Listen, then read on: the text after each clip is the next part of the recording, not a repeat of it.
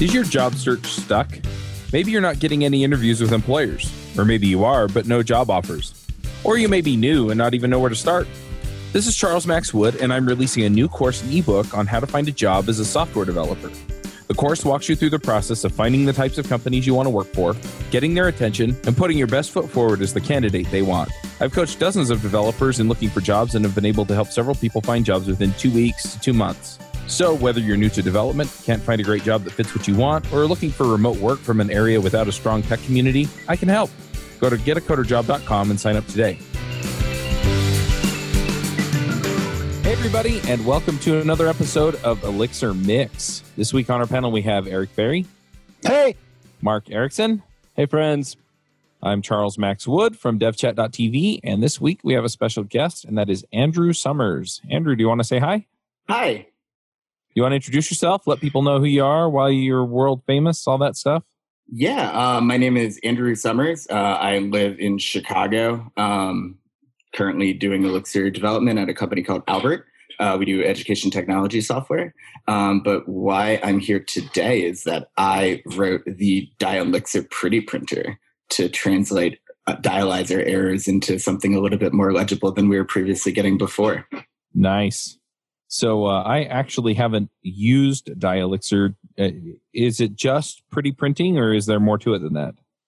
So effectively, what happened? So just a little bit of backstory, I guess. Dialyzer was written, uh, I don't know, maybe a decade and a half, two decades ago, as a way to bolt on type system to already existing Erlang code that that was already you know in production. It had already been on machines for like 10, 15 years before you know any of these any of this tooling had been written. Um, so they came up with this this thing called success typing as a way to to kind of formalize the description of that type system. And more or less, how that works is that if the type system can't come across an execution path in your code that says that hey, this is going to fail. Like a, uh, you have a function that says that it takes in a boolean and is going to return a string, and you pass it in like a number or something like that. According to the rules that Dialyzer has, it might yell at you about that.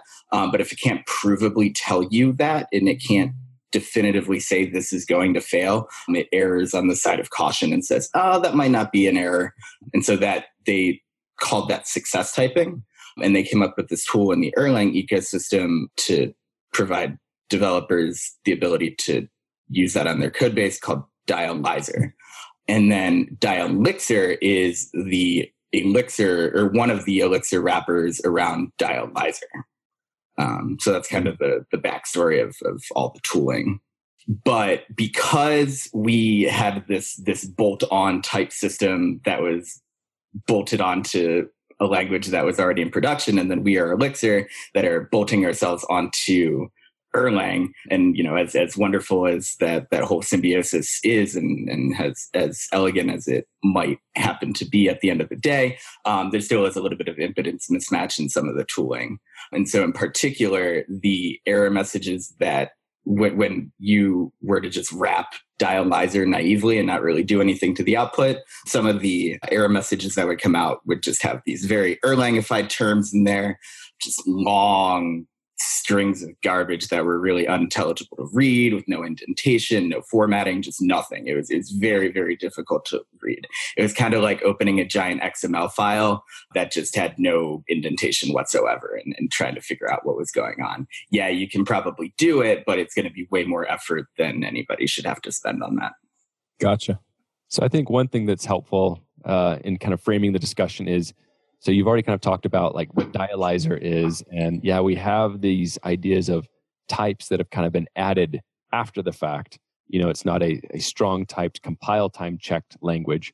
So I think one thing that's relevant and helpful for people to understand is that you know it is a static code analysis. So it is, and so in Elixir, right, we're writing these spec statements. And a lot of people are using these spec statements if for nothing else than just for their documentation to say, I expect this type and this type is coming out. But it's Dialyzer actually looks at those types and says, and it looks at the code and it says, well, your spec says you're returning this, like this struct, but I can tell from the other things that are going on, you're also returning nil. And that's not, that's no bueno. And so that that's that's really what it's doing for us, right? And it's helping us to uh, see that what we are declaring our code to do does not match what it is actually doing. Is that is that how you'd classify that, Andrew? Yeah, that's perfect. That that's absolutely what's going on. And then to to kind of go a little bit further past what you were saying, say you have a library that is just using Dialyzer as some means of documentation, and you know on their function they're saying that it returns a, an integer and a boolean, but it actually returns a string. When you go and act, when you go and implement that library into your code base, and you need to interface with those function calls, if their type specs are lying, sometimes you have to do some really awful things on your end or submit some upstream pull requests to fix that just so that you can get your own code to compile. So the, the more people that are not just using it as a means of exclusively just documentation, the better, I think. Yeah, I totally agree. Yeah, and that that is one thing that uh, Josh, who unfortunately can't be with us um, at this episode, he uses Dialyzer and Dialyxir, and yes, he's uh, if I'm speaking for him, he's had to you know create those pull requests for other libraries just to fix their code so that that it, it actually returns what they say they're returning. But yeah Absolutely. So, so how and, so with Dial- dialyxir uh, how do we go about saying you know okay this library they're they're kind of they have a they're out of date. Their code has changed and their spec doesn't match. If i do want mine to still pass and, and i'm not going to actually worry about pull requests or anything what can i do to help clean up my side so on your side, you, you're going to have a warning that is being emitted somewhere the question really comes down to containing that warning. So if you're calling a function that's very pervasive throughout your code that pretty much every single function in your application is calling, you're going to have a harder time kind of localizing that around. But if you can if you can contain that call site to to a specific location, you might be able to just trick your code base with with some sort of uh, like if if you wrap the failing call and then you ignore the warning in your own call or in your own code that is calling that function. And then all of the calls that were previously calling the, the, the failing call or then calling your function. You can you can trick it sometimes to to let it not complain um, as it once was.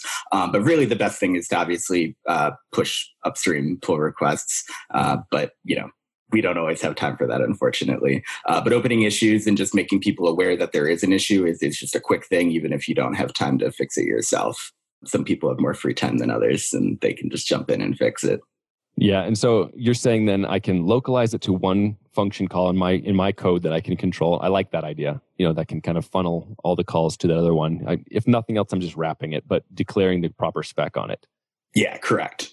And then then so there is a like with your library, you provide the ability to have a, a dialyzer ignore file that I could specify in my project. That's correct. And so that functionality actually used to exist before. It would just only work with the full output of the dialyzer output before. So if I had, you know, five different errors, what what I would have to do is I would have to enumerate the exact line of all five of those errors and put them into a file and say, hey, ignore, ignore these five errors. And so if you moved one of those lines or you added something to one of those files and, and the line number changed or, you know, just anything around the proximity of that changed, it was just very fragile to, to maintain. So we added the ability to point to file numbers and line numbers and actually like warning types. So you can ignore, you know, say you have some file foo.x and you want to ignore all the the unknown type warnings in foo.x. We, we provide the primitive to be able to do that. Or you could say, I want to ignore all the unknown type warnings from foo.x on line 73, for example and just you know different different files and different applications have different needs for for doing those sorts of ignoring. Like with the example that you brought up you might want to like ignore a whole class of errors in your in your wrapper class if you have a really malformed library that just isn't behaving with your type specs but not every project is going to need that so we don't want to necessarily prescribe anything. Ah sure. Well cool. Yeah, I'm afraid I haven't really uh, used Dialyzer, Dialyxir. I'm I'm still just diving into the Elixir ecosystem. What what's the best way to get started? I mean, do you just put it in your dependencies and mix deps get and off you go, or yeah, there uh, that that's pretty much what you're going to be doing at the at the forefront. There is a little bit of uh, of, of configuration options that there there there's a few configuration options that we provide for just doing various things that will make sense only once you dip into into actually using it. But starting from there then you can just just run it on your on your application calling mix dialyzer and then just kind of just start looking at looking at the output and kind of see see kind of how it how it it thinks about some of these errors. Because when you read it some of them make sense and some of them don't make sense. And so say for example it gives you it gives you a, a, an error back that's like unknown type on this line and you're like i don't know what that means. We also provide a different flag that you can pass. You can do mix dialyzer explain and you can give it a warning type and it'll tell you information about that class of warning. So it tries to kind of be a teaching tool to, to teach you what's going on as you come across the specific errors. And then when it you know when when you get an individual error it spits out it tells you all the things that you would need to do in order to to actually interface with that that option. Gotcha. So Andrew, why would people not want to use this? Give me some some cons to using your library. Um, so I think most of the cons have to do more with CI than anything. One of the things that happens when you're when you're building or when you're working with Dialyzer in any capacity whatsoever is that your dependencies don't need to have their type analysis run on them every single time you run run your code. And so Dialyzer being well engineered tool decided that they could cache those results in some capacity. And so they came up with this notion called the persistent lookup table, which is exactly what, what I was describing, where it just caches the the type analysis of of all of your libraries. And so when you start getting into how do I manage this in CI? Like, say you have a hundred developers that are all pushing to an individual branch, and and you're and, and you want to run Dialyzer every time somebody pushes code. Well, then you have to start doing some clever things in order to get around the fact that this PLT file, you either need to rebuild it every single time or you need to cache it. And then when you cache it there, you, you run into some some weird issues because it's like it's the triplet of your mix.lock file and your Erlang file or your Erlang version and your Elixir version is is kind of what constitutes the the the base analysis of that. So building that up in general is kind of a pain. And then once say you bump your Elixir version and you need to rebuild the whole thing from scratch, that takes a while. That can take like 15, 15 20 minutes, 30 minutes. Um, and coming up with good caching strategies around the PLT is is not written about as well as it probably should be. Yeah. So, Andrew, I think people, there's a lot of people who are coming to Elixir new, right? And it's a great time in the community. It's like, it's just kind of growing. And so, I'd love to hear your thoughts on like, how would you sell somebody on the reason why, why you should use Dialyzer or Dialyxir? You know, how, what does that help you uh, with your own code? Why, why would I want to invest the time to learn this tool for my project? Absolutely. One of the things that you, you mentioned towards the beginning is that a lot of people do use Dialyzer strictly as a means of documentation. And I find being able to look at a type spec and it's just one extra piece of information in the documentation that could be conveyed to the reader about what the code is intended to be doing. And you know that might not always be what the code is doing but it's it's what the the author of the code intended at the time that they wrote it. And so so any extra information that you you can pass down uh, from the original author is is great.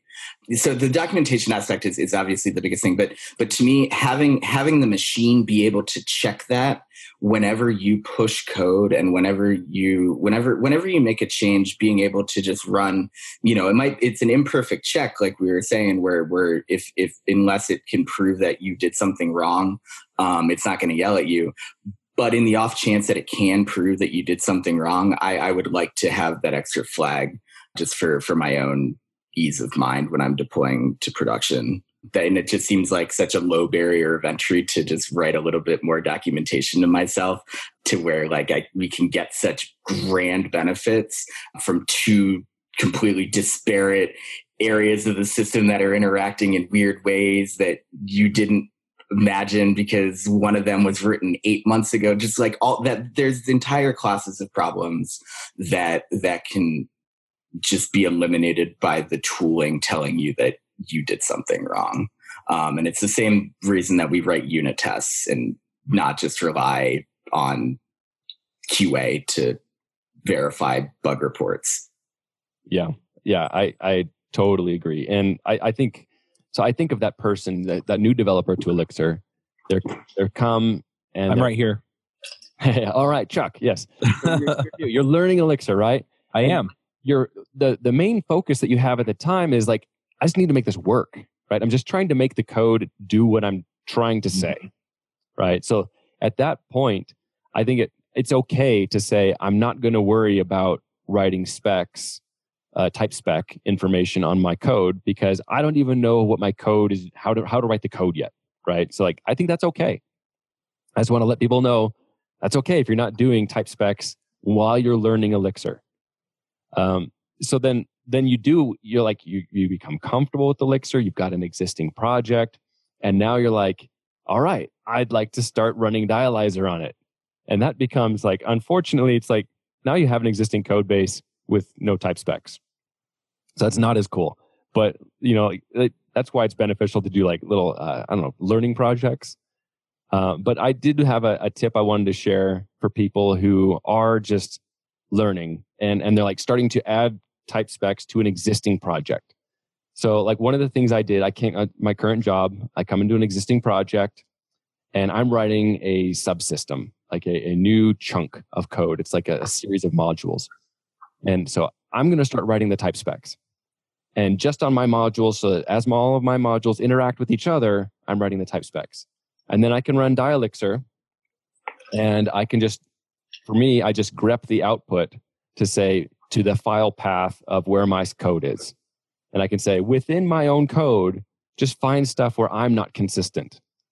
You know, and I think that's because like you know when you run it the first time andrew right like on a new project you get like pages of output right absolutely it's it's, it's very intimidating and daunting output especially because it's blood red too and you're just like ah my tool just wants me to not use this yeah yeah so like i don't know do you have any tips like that you would give that like that like like when you're trying to bring it into an existing larger project yeah, um, I would I would definitely say try and isolate portions portions of your code base if you can. Um, you know, you can you the way that the way that Erlang and Elixir the the primitives that we have with being able to pull things out to umbrella applications mm-hmm. and an umbrella sub application effectively being the same thing as uh, a standalone application.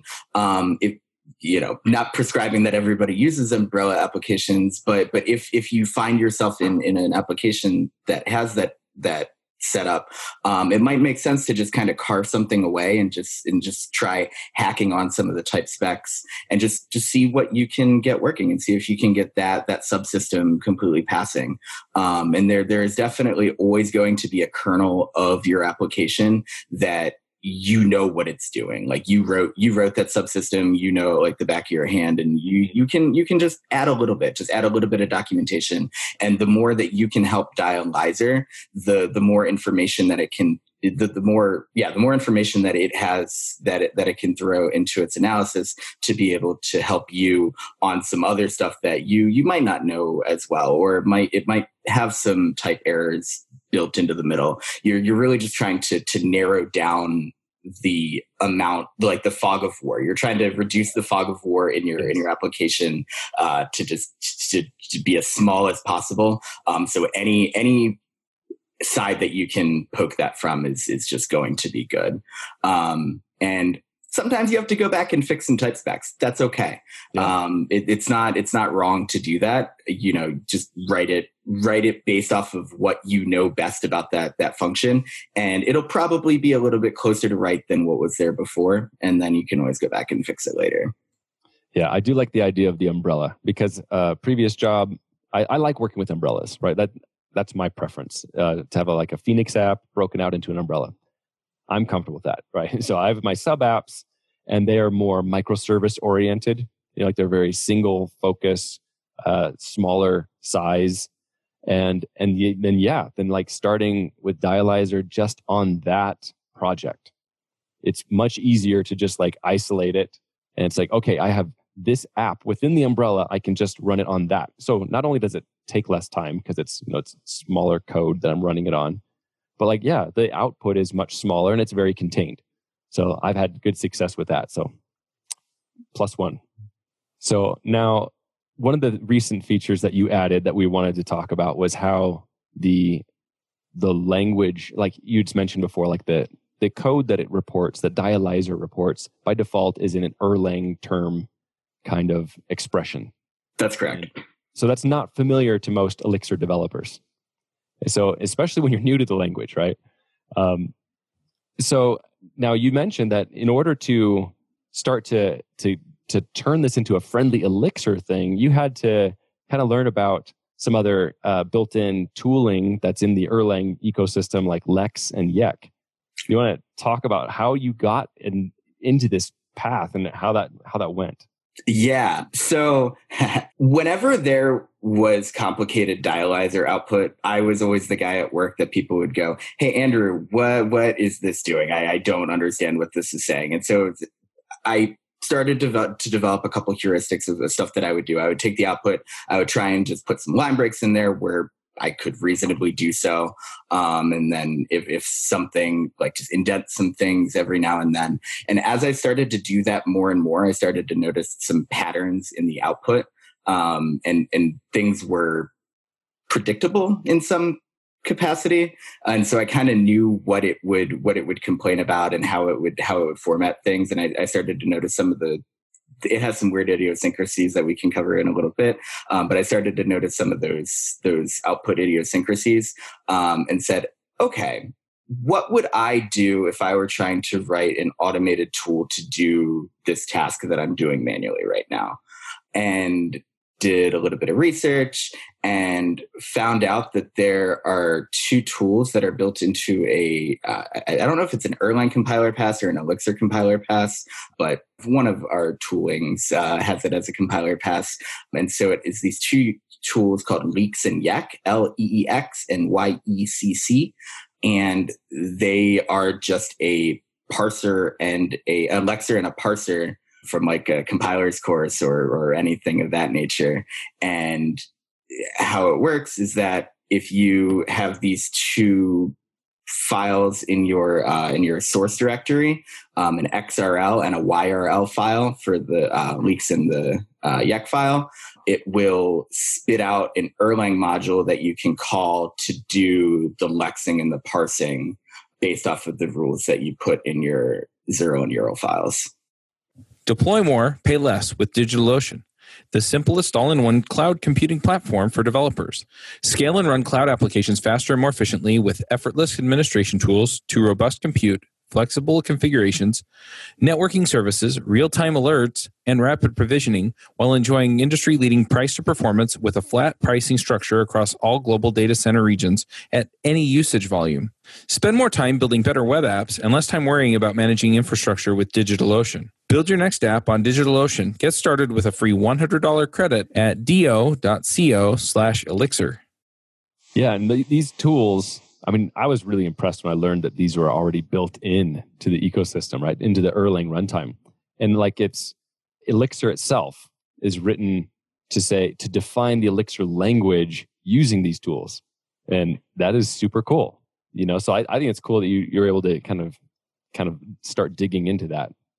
Yeah, that was definitely a lot, a lot of fun. It um, it, it, was, it, it definitely brought me back to some some of my courses in school, and I was like, oh, I didn't actually have to use any of these lexing and parsing skills to the to the point that I'm using them right now in real life. Um, so I thought that that was kind of funny, but it it is exactly just a normal lexer, a normal parser. They don't really do too much that's funky uh, under the hood. Um, they were they were pretty well contained tools aside from not having some some super verbose wording output. But I just found out that that was a missing flag, so that was an error on my part. nice, and I I understand that you saw like part of your motivation, I guess, for um, working on this is you saw a GitHub issue by Jose.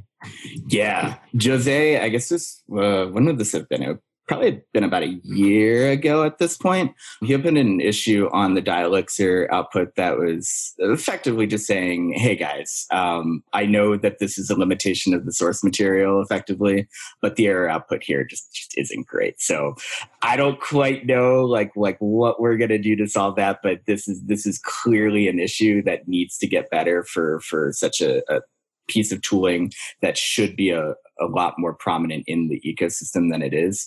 Um, and he was just like, we, we just got to do better. I, I can provide some guidance and do, you know, whatever, whatever needs to be done on my end. Uh, but I don't have time to work on this right now.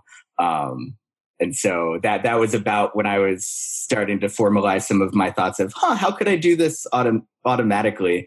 Um, and the world just kind of uh, collided from there. Nice. So were you able to get any uh, did you have any questions for jose that you ended up getting help with? Not specifically. I found some issues in various projects that the fixing some type specs that were broken uh, through through the course of fixing some of the issues. But it was most of the interaction that we had when we were when we were doing this project was actually with the community. The the community was invaluable in, in solving this problem.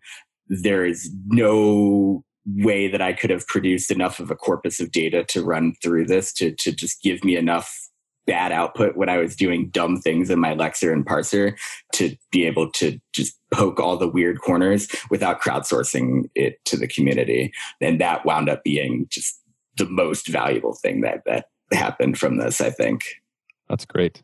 And uh, so like you'd mentioned that that you've added the feature of the explain right, to the uh, dial, Dialyxir.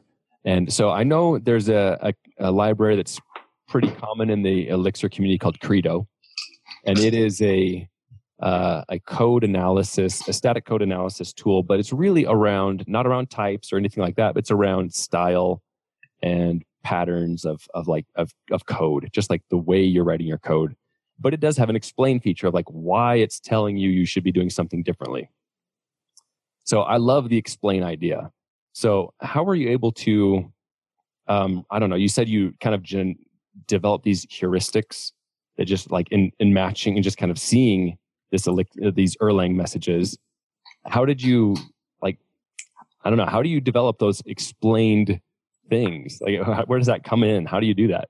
Sure. There, I guess there is a, a step that I kind of skipped in the middle there, uh, but between when I was just kind of doing it in my head and just bashing it out on my keyboard. And when when the tool was actually written, I forget who linked it. I want to say Jose linked it, but he linked to another project that is an Erlang wrapper around around Dialyzer. I believe it was the Rebar library, and they have a similar thing. So even within Erlang, they they don't even have great source material within these errors, and sometimes they want to recast them themselves. And so he linked to a an Erlang module that was more or less just matching on all of the dialyzer output and then just kind of recasting those errors as just a different string. And so I actually started from there. And then that was, that was kind of just the base baseline that, that was the base area that I started with. And from there, then kind of just started enumerating the rest of the errors because there were some missing ones from there and then just splitting that out into modules and just trying to make make a code base out of it and make make make something that I could actually hack on and then reasonably make better in an organized fashion. So do you have things you're working on adding to Dialyxir? So right now we are trying to get the error messages uh, good enough for a 1.0. Um, the 1.0 has definitely been a long time coming, and so we're, we're trying to do some auditing. Um, and there's some remaining errors as people are, are starting to use the, the, the newer versions of the library a little bit more. So you know we're, we're just trying to close up some of the the residual issues and um, just just make the error messages be good and be be something that the community would want to work with.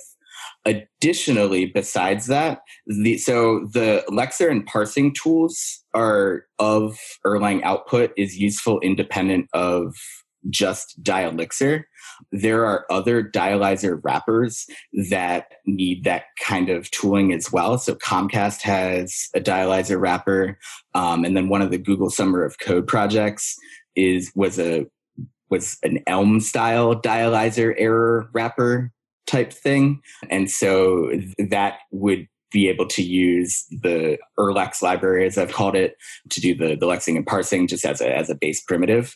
And so I think the next thing, all that to say that the next thing that I think is really going to come into the ecosystem is, is now that we have some, some facilities for creating better error messages and we can control them within, within Elixir libraries ourselves, then I think the the, the next thing is really just making the error messages just as good as we want them in the community now that now that we have those hooks.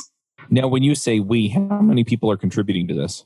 We've gotten contributions from several different people. It's me and Jeremy Huffman are the two lead maintainers of Dialyxir. But when I said we in, in that context, I meant we just the Elixir ecosystem. Just anybody anybody using anybody who's using a dialyzer derived library that comes across an error messages an error message that just isn't clear that should be considered a bug. I think we're we're about at that point where where we should be considering things like that uh, unacceptable within within the ecosystem and just if you see something say something type thing. That's exciting. So i know within the elixir community there's been a an effort uh, well actually not just the beam community like there's multiple there's Erlang and Elixir and another one that I can't remember the name of at the moment, but that uh, they're languages that run on the Erlang Beam. And I know there's been efforts like with Jose, he talked about it at ElixirConf 2018 uh, to actually create some of these uh, more standardized, um, I don't know, structures underneath that these different languages can depend on. Do you know if there's anything um, like that that that would help you in your tooling for the dialyzer outputs? That's a good question. I think I mentioned some idiosyncrasies earlier with with some of the parsing. Some of the some of the things that happen what at the dialyzer level is that stuff just gets dropped. And so, say for example, I have a struct with like 50 fields in it. Not that people should have a struct with 50 fields in it. Um, sometimes dialyzer will only tell you about four of them. And that's not always helpful. And then it'll say, and then like, and then it'll just do comma and then underscore, that arrow underscore. And I, I don't know what to do with that. So if the tooling had the ability to not do that and to just give give me all the information that it once had at some point, that would be really nice. Because then then from there, what we could actually do is start doing more direct diffs and say we have this thing on the left that we we fully know what it looks like and we have this thing on the right that we fully know what it looks like and we, we can actually convert them to elixir and compare them or convert them to an elixir break them out to their uh, to their asts and then compare them or, or, do any number of things that, that we would want to do at that level but only having partial sources doesn't really give us the the ability to do that. And so i'm not sure if that would necessarily be something that that would fall out of the the efforts that that you were just referring to, but having a little bit of tighter symbiosis or symbiosis to that area of the actual dialyzer code itself mm-hmm. uh, would would go a long way to making this nicer. Yeah, so I just want to mention you mentioned AST, and I just want to mention for our audience uh, that's ab- abstract syntax trees, right? And uh, so, are you able to take like uh, an Elixir AS or just a, a Beam AST and say, "Hey, give me that rendered as Elixir or Erlang? Like, does it go that backwards that way?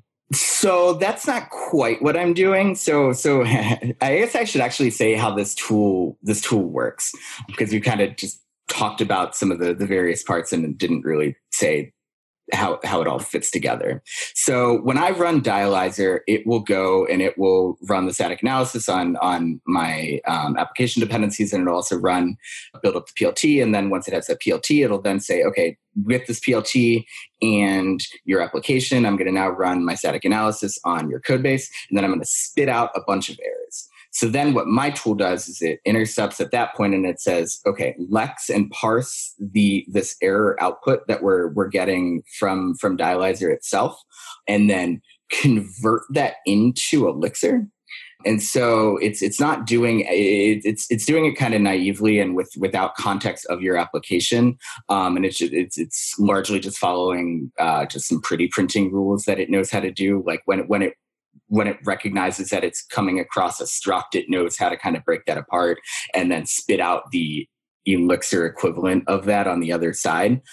But once we have actual native elixir, you can call things like the functions on the code module and, and the other sorts of the meta programming modules within Elixir and, and start doing nicer things. I haven't really experimented with much of that myself, other than calling format for the niceties of, of the, the output. But there's nothing that to me should prohibit tooling like that from being written in the future. Very cool. So if people want to contribute to Dialyxir, what's the best way to get involved that way? Yeah. So, like I was saying, so there, there are a couple of uh, competing wrappers at this point. Dialyxir is probably the most popular one. So, if you're interested in contributing stuff around error messages, that would probably be the, the best place to look. If, if you you know have a, a nice editor's hand and you want to help us make our, our error messages just be better, that would definitely be a good place for that. Um, if you're a little bit further into like the compiler, parser, lexer land. I want to play with that a little bit. The Erlex library is where all of that logic is going to be contained. And then there, the other competing projects are the Mix Dialyzer project, which is the Google Summer of Code project. I believe that's just Mix Dash Dialyzer. And then the Comcast one is called Dialyzex. I think that that Erlex is definitely a, a good baseline that can be plugged into any of them at this point. So if you find yourself bored and want to want to work that into one of these tools, I'm, I'm, sure those library authors would be eternally grateful. And how do you spell Erlex? E R L E X. Cool. Yeah, I uh, I kind of wanted to just make it seem like it's going from Erlang to Elixir, and that seemed like a like a fun name to to convey that. All right, I dropped a link to that in the show notes. Cool. Yep. So, what have you learned working on a library like this? So, I learned a lot about the construction of Elixir and just the way the way that Elixir spits out the code that it needs for itself within the context of the primitives that are provided by Erlang. And so one thing in particular that that is becomes very apparent very quickly when when you're working with some of the AST output from Dialyzer is that Erlang has a property called sing, uh, single static assignment, which more or less says that if I say X is five and then I say X is six, that's a compiler error because you just told me that X is five. And so how and so so Erlang has that property. And so if, if you were if you were to write an Erlang module, you could not rebind your variables, is, is the consequence of that. In Elixir, we can rebind freely. And so, how under the hood they get around that is that every variable is given a prefix of v. And so, if uh, going back to our previous example, we, instead of having x, we would get capital V X colon colon one and VX colon colon two, so that they actually have two different names under the hood to represent the the different registers where they're where they're going to be shoving that memory. So I thought that that was a fascinating thing to to kind of just realize just going through going through the output of, of the tooling and kind of just learning how how that that was all how that all fit together under the hood. I thought that was kind of fun. I know uh, that principle that you can rebind a variable in Elixir was a big point of contention for the Erlang community. They're like, no, that's not right. You functional languages can't do that Um, but it's also it's like well if you're coming from javascript or j- anything like java ruby it's like you're accustomed to being able to do that so I um, like having the ability to do it. I wish I could turn off the ability to use it and say like this this area of my code base is is strict like this is a strictly static assignment area um, and then do that. That would be kind of nice because most of the time I don't actually want it. It's it's very it's very infrequent that I do want it, and when I do want it, I really do need it, and I, I, I don't doing it the other way. It just it feels very awkward when when when it is the right thing to do. Um, but most of the time you can just get into trouble with it. So I, I, would like to to have a little bit of a stricter flag around that. But I think that that ship has long sailed, and yeah, that's not even worth thinking about. No, but yeah, it's a, it's just kind of a I don't know, fun little history view of what's kind of where Elixir came from. Yep. So I did also want to point people to a resource. Uh, it's the Elixir type spec docs. Um, Those have, were a wonderful source of information. I learned so much stuff from that. Um, I know. I, I just stole all of the output from it. I was like, ooh, this is a concept I didn't know existed at all in this language. Let me codify this somehow. I don't I don't quite know how I'm gonna make the code do this yet, but I, I know that it's possible because this document tells me so. Yeah. And it, it is cool just because like as you start writing type specs, you're like, how I don't even know what my options are, right? Because like string is a special thing in Elixir. It doesn't exist as a, a native type in Erlang. So we have a a a you know module like capital S string dot T when we're talking about type specs, but everything else is uh, like lowercase boolean, lowercase integer. You know, so it's so this doc, uh, the Elixir type specs doc, is what I just turn to all the time when I'm trying to figure out how to express a, a type spec, especially when I'm saying, oh, well, this function returns an anonymous function. And, you know, being able to describe that. Absolutely, it's a it's a very wonderful uh, wonderful document. But I think w- one of the one of the other things that I, I, I forgot to mention that that I came to the realization of as I was doing this is that we really do have a pretty simple language. There are some some weird kind of idiosyncrasies that that it's got but there are not a lot of constructs under the hood. There's really only a few basic types and there's really only a few data structures that you can shove things into. And so the lexing and parsing rules could have been much, much, much more complicated. Mm. As I was starting to go down that path, I was worried that it was going to blow up in complexity, but that never seemed to happen because the, the, the number of base primitives that you have is extraordinarily small. So I was, I was very thankful for that. Yeah, I'm glad you made that point because that is a uh, a unique thing with Elixir. Um, just in Erlang, you know, like it, that my base number of types is pretty tight. It's a pretty tight, small list. You know, I've got atoms, integers, structs. Like structs, we use for everything, and functions. Like functions are first class everything. but it's yeah, it's a really small list. And what I think is, I don't know how that becomes a powerful asset is when you're dealing with like a distributed code. I can say, well, I have a struct over here and I'm going to talk to this node on this other machine, but it's running a different set of code. And I can send this struct over to it. And it's like, I don't know what that struct is, but it falls back to a map. And then it's able to still deal with it as a map, you know, even without having that uh, explicit type declare, declared and shared between these two libraries. So it's just things like that. It's like, wow, this is really elegant you know that it kind of has this way of just working really well for distributed. So i don't know. I, it's yeah, yeah it's one of those things i love about the language. It's just how really s- simple it is.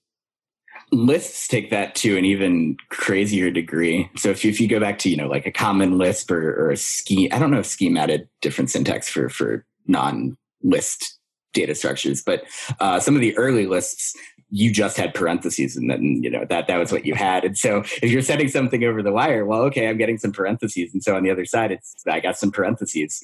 But you can do some really powerful things with that.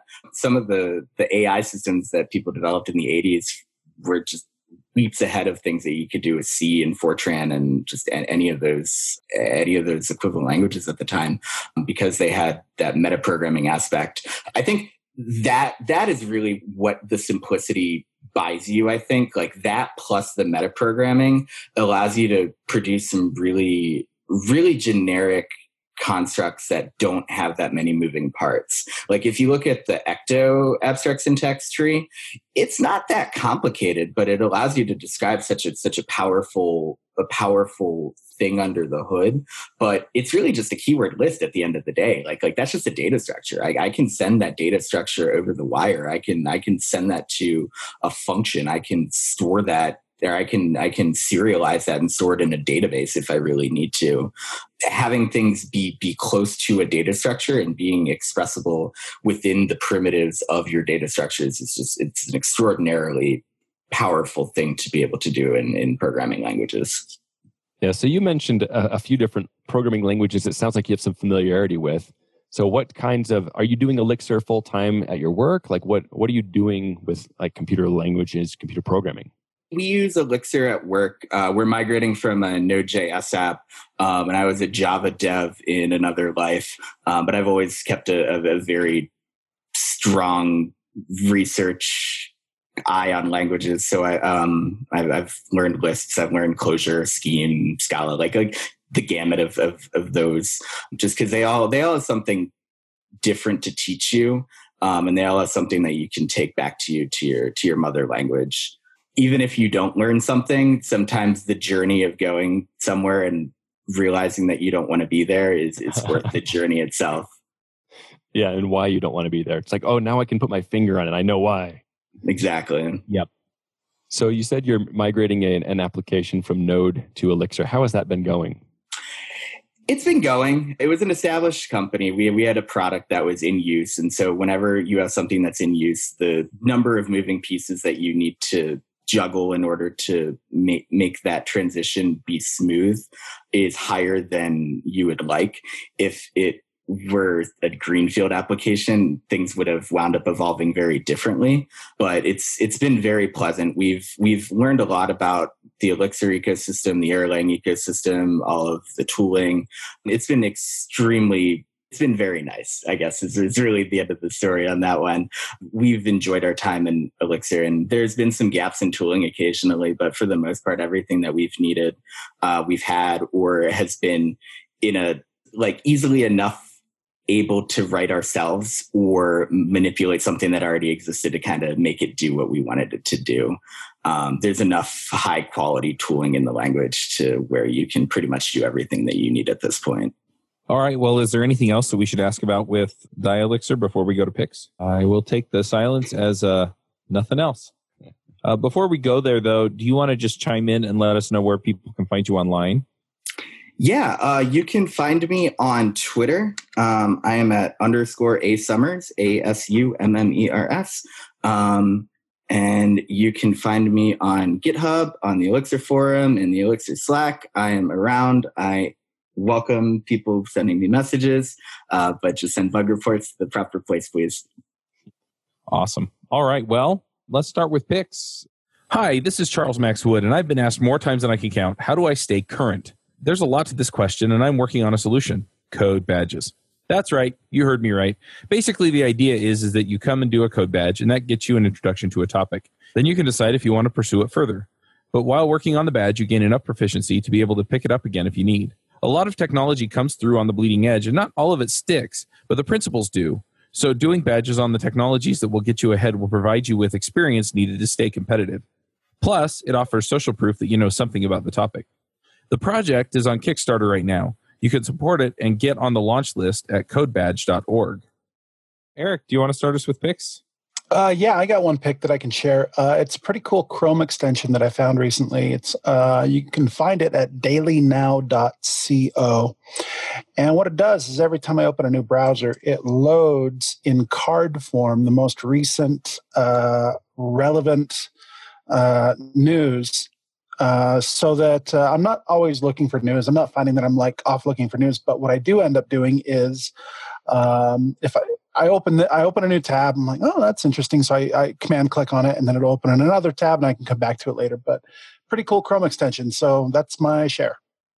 Awesome, Mark. What are your picks? So I am currently in in, in like my personal projects. I'm working on um, setting up a Kubernetes cluster when deploying Elixir that way, and not just setting up the cluster, but setting up all the monitoring and everything. And uh, so my pick today is um, it was a recent announcement from Paul Schoenfelder, who is uh, Bitwalker online, uh, where he announced Distillery 2.0. Distillery is a tool used for helping to build releases for deploying Elixir applications. And related to that, he has some really impressive documentation. You can tell he has put a lot of time and effort into these docs. And and because of that, like these docs, I'm like, what are these written in? This is different. This isn't the normal X docs. And this is something called mkdocs.org that he's built these docs out of. And I just thought that was really cool. And so, you know, it's a the pick is distillery is awesome and his his di- his docs and the guides are awesome. And then I was really impressed with MK Docs as a, a way of creating fun and searchable documentation. So that's my picks. Nice. I'm going to jump in with a few picks. So one of the things that I've been uh, working on lately is well, I have a few things in the in the works.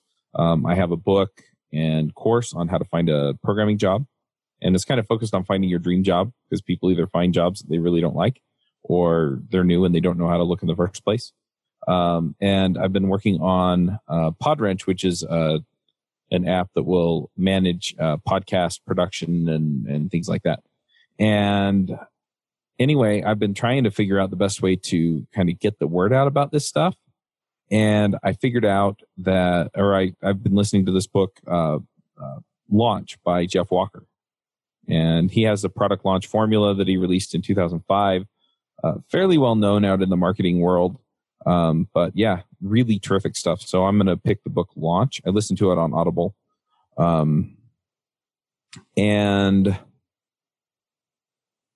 yeah, I think I think that's about it. I do. I'll also pick the app. So one thing that I'm finding is I, I really like having the Bluetooth headphones on my phone when I want to listen to podcasts and things. But when I'm working and stuff, um, it's much more comfortable to just put the headphones on that I have these uh, these headphones that I've got. And so when I want to listen to podcasts um, on my phone, I use Downcast, and you can actually use iCloud to sync your settings between a computer and a phone or a phone and an iPad or all of the above, right? And so I've, I've been using that feature a lot uh, to listen to podcasts on my computer while I'm working or when I'm, you know, uh, doing other things at my desk. Um, I can listen to a podcast and not have the things in my ear or be worried about battery life or things like that. So anyway, those are my picks. Um, is, is Downcast and launch. Andrew, what are your picks? So I've been doing some side project stuff lately, um, and that's involved me doing a little bit of front end work. And I am not very good at front end stuff, as it turns out. Um, that I'm definitely a back end guy. Um, but one thing that has helped me retain sanity in that world is being able to express a shared vocabulary between the front end and the back end. Um, and so doing that using tools like JSON schema is really powerful. And so my tool, my two picks are the back end portion of that. Uh, so in Elixir, you can do validations uh, based off of a JSON schema using the library XJSON schema. And then on the front end, you can produce forms based off of the JSON schema from your backend uh, using a library from Mozilla called React JSON schema form. Um, and so those two together are very nice um, and make it so that I can not have to write a whole bunch of things by hand. Um, it basically lets you define define templated forms for the different different components that you want to do, and then when your when your backend describes the JSON schema such that it has this Boolean field, this radio field, et cetera, et cetera, um, the associated form will be spit out on the front end, and it's, it's very nice. That's cool. I've not seen that before. Nice. All right. Well, let's go ahead and wrap this one up. Thank you for coming, Andrew. Thank you for having me. All right. Well, we will uh, wrap this one up and we will be back next week. Bandwidth for this segment is provided by CacheFly, the world's fastest CDN. Deliver your content fast with CacheFly. Visit C A C H E F L Y dot com to learn more.